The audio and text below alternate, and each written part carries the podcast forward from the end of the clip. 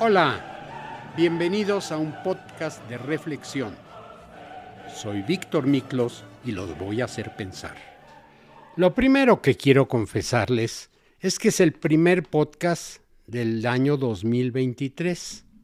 Y cuando quieran hacerle la broma a alguien, pregúntenle, ¿qué tiene dos adelante y tres atrás?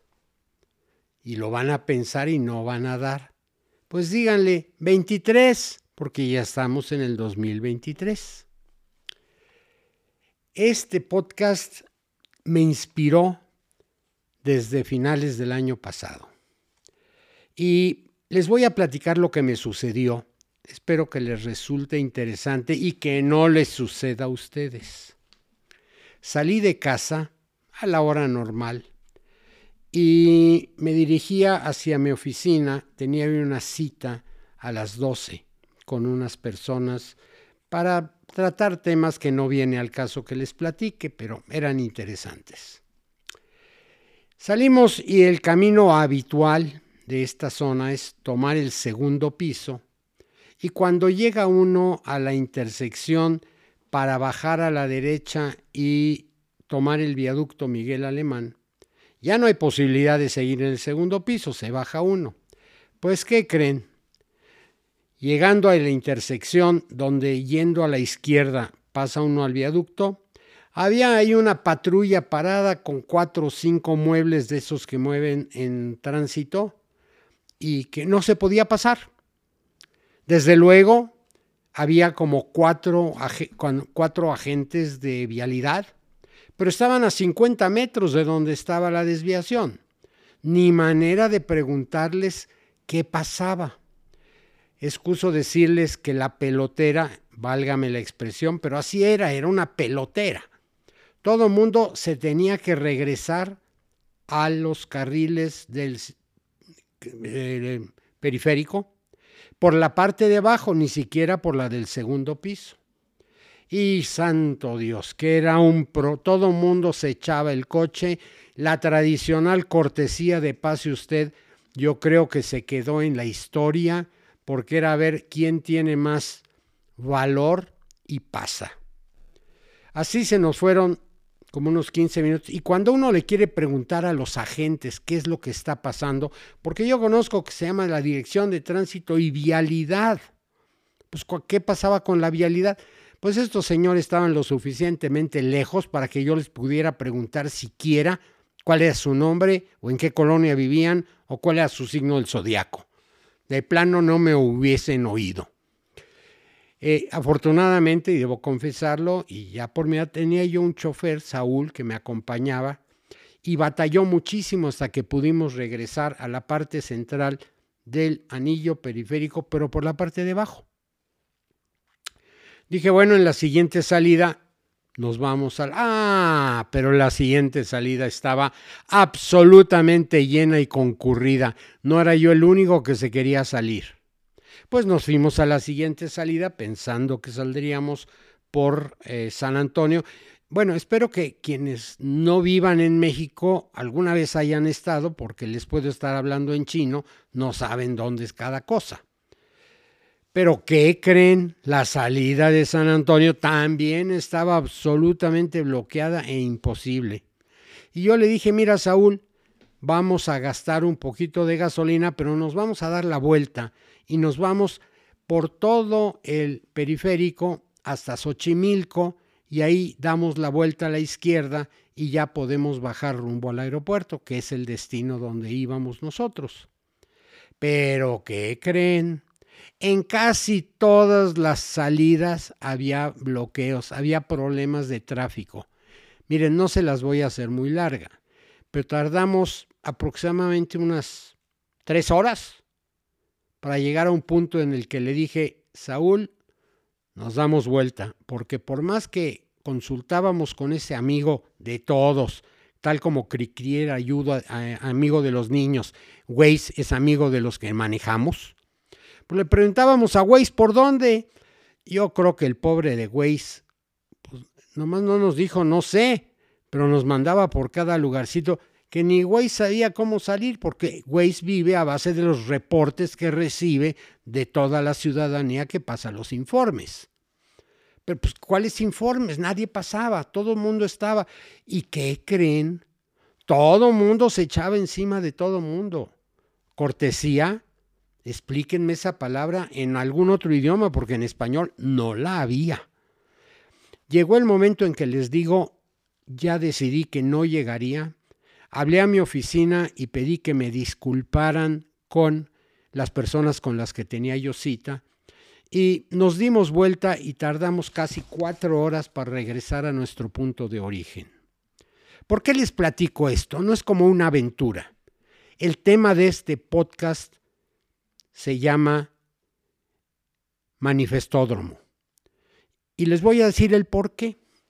Porque resulta que cuando hay una manifestación, todo el tráfico se atora. Y por derechos de no sé cuántas personas se afectan los derechos del tránsito de otras personas. Yo llegué muy enojado y dije, voy a hacer un podcast. Y dije, bueno, lo primero que voy a hacer es checar qué dice derechos humanos respecto a poder circular en una ciudad sin que, sin que, sin que lo estén maltratando. Y pues miren, derechos humanos dice libertad de movimiento, porque sí lo consigna, pero dice la libertad de circulación, también enunciado como libertad de movimiento, es un concepto de los derechos humanos por el cual toda persona tiene derecho a moverse libremente, ya sea dentro de un país o de un país a otro. No habló de las calles, no habló de las manifestaciones. Pero hay una también que decía, la libertad de expresión es un derecho humano fundamental consagrado en el artículo 19 de la Declaración Universal de Derechos Humanos. No obstante, hay gobiernos o personas ocupando posiciones de poder en todo el planeta que con este derecho amenazan. Respecto a la comunidad, dije, bueno, ¿y, qué opina la comunidad? Pues esto es lo que encontré, ya saben, en mi amiguito de, este, donde pregunto yo todo. El respeto es esencial para el desarrollo de la sociedad, incluido el progreso educativo, profesional, económico y científico. La falta de respeto entorpece la comunicación y la colaboración y provoca entornos poco saludables para todas las personas.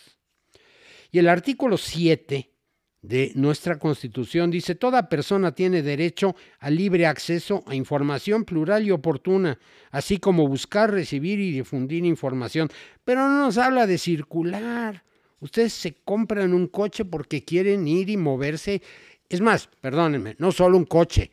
Las personas que viajaban en autobús tenían el mismo problema que nosotros.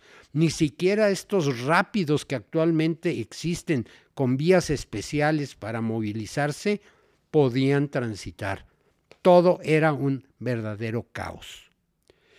Miren, hay esto también dice, si en tu calle, ya sea tu vecino o algún franelero, escuchen, acostumbran apartar lugares en la calle para, para así estacionar su automóvil o permitir que alguien lo haga, debes de saber que esto no solo es solamente molesto, sino es una falta cívica que puedes denunciar o reportar a las autoridades.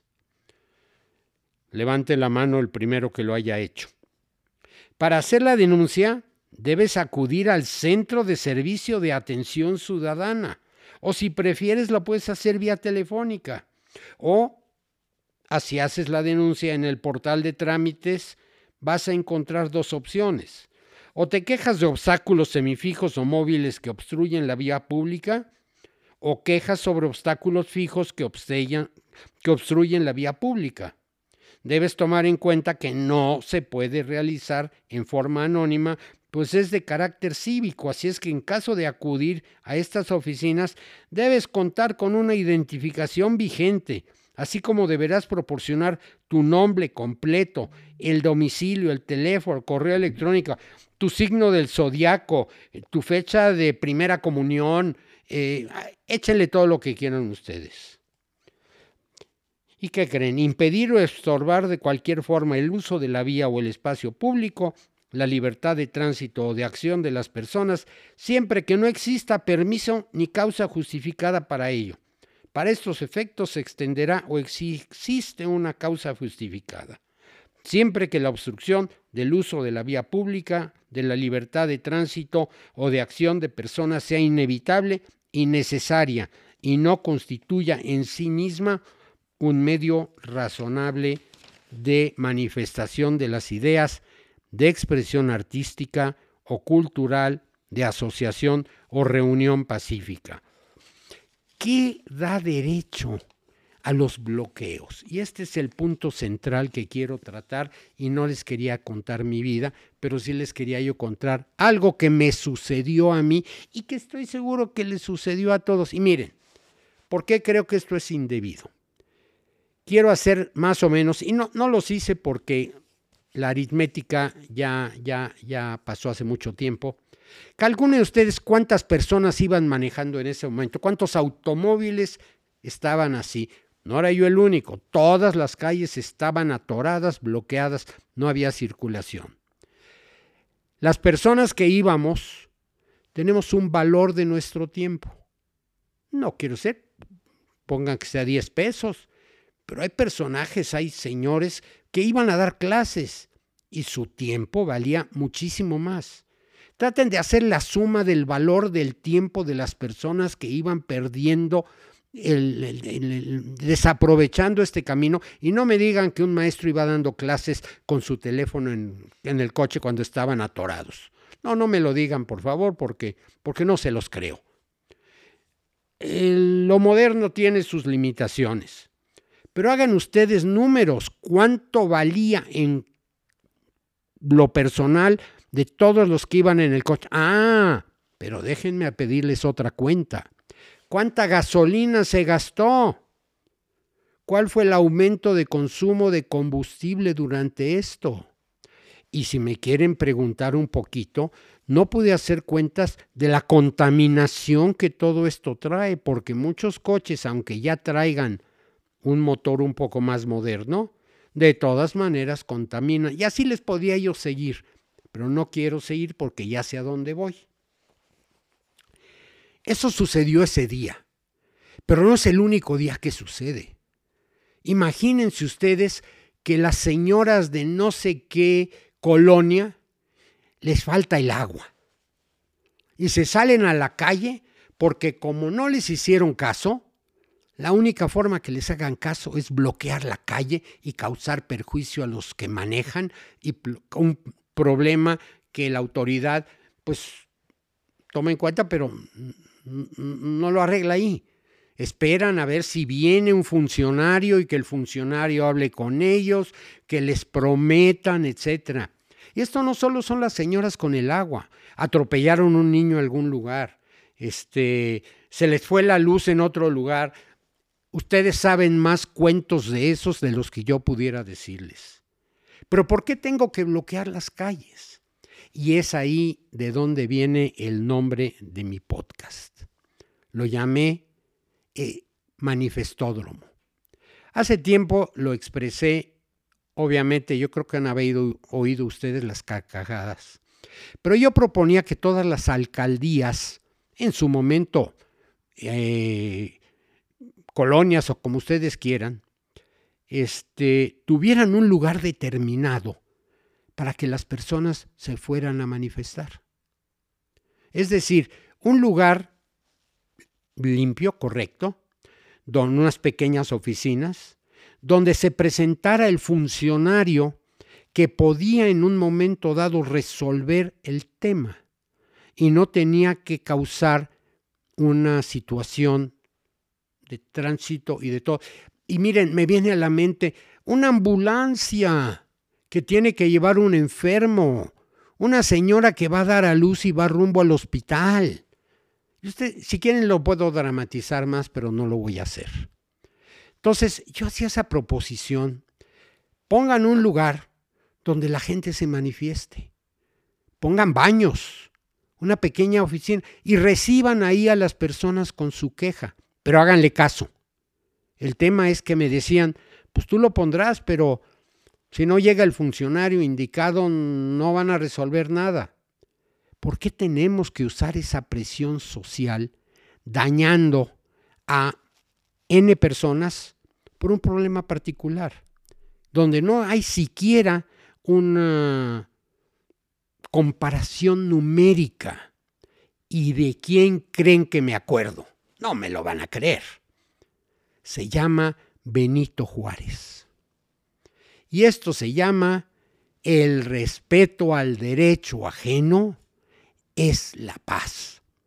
Respeten a los automovilistas, tenemos derechos de circular. Recuerden ustedes una frase que dice que el derecho de una persona, el derecho individual termina donde empieza el derecho de los demás. Esto es una esto lo entiende hasta hasta un turista, un extranjero cualquiera. Claro, este, hay que respetar. Hay que poner lugares donde se hagan las cosas. Y esto no lo tenemos en la Ciudad de México. Tendríamos que tener el privilegio como acaba de suceder y no puedo omitirlo porque es el tema del día. Cuando llegó el presidente de los Estados Unidos, el señor Biden, y llegó al nuevo aeropuerto este, AIFA.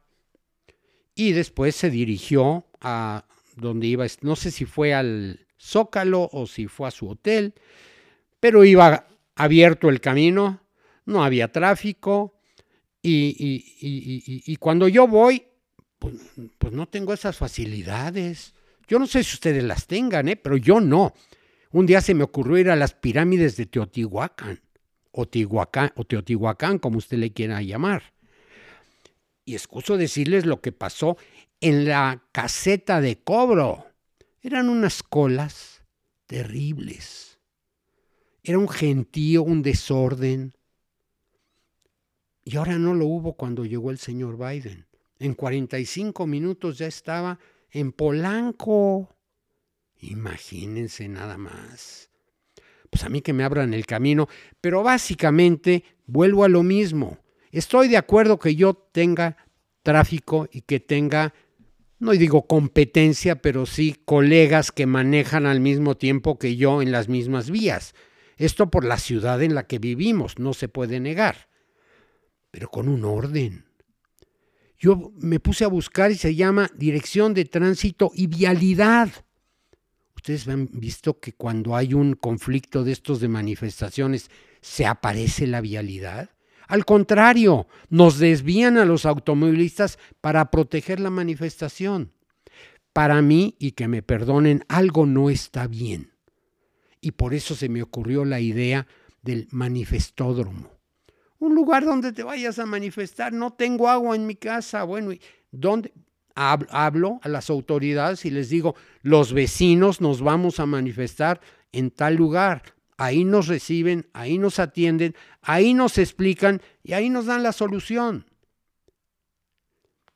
Este podcast yo sé que es diferente a los demás, pero quería platicarles de algo que sucede, algo vívido, algo que a ustedes también les pasa y que además tiene un costo enorme, enorme para la ciudadanía.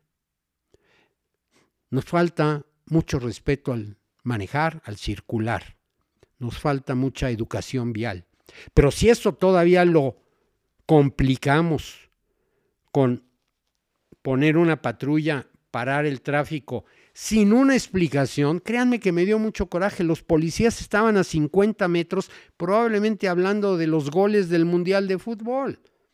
Pero no había forma ni de gritarles, oye, perdón, oiga, ¿qué pasa? No me oían. No se desesperan ustedes en esos casos. Por eso es mi podcast. Esta vez no estoy hablando de teoría, estoy hablando de, de algo que me pasó y que seguramente les pasó a ustedes también porque hablé con muchas personas ese día y todos llegaron tarde a sus citas y a sus compromisos. Los obreros llegaron tarde a sus trabajos. Son horas de trabajo, son horas de vida, Una persona que venía en camión y que normalmente hace una hora y media, hizo tres horas. ¿Cuánto vale una hora y media de vida de esa persona? Hagan cuentas. Yo creo que vale la pena, pues, poner atención. Pero si ustedes fueran la persona encargada de resolver este problema y se los plantean, yo les pregunto, ¿y tú qué harías?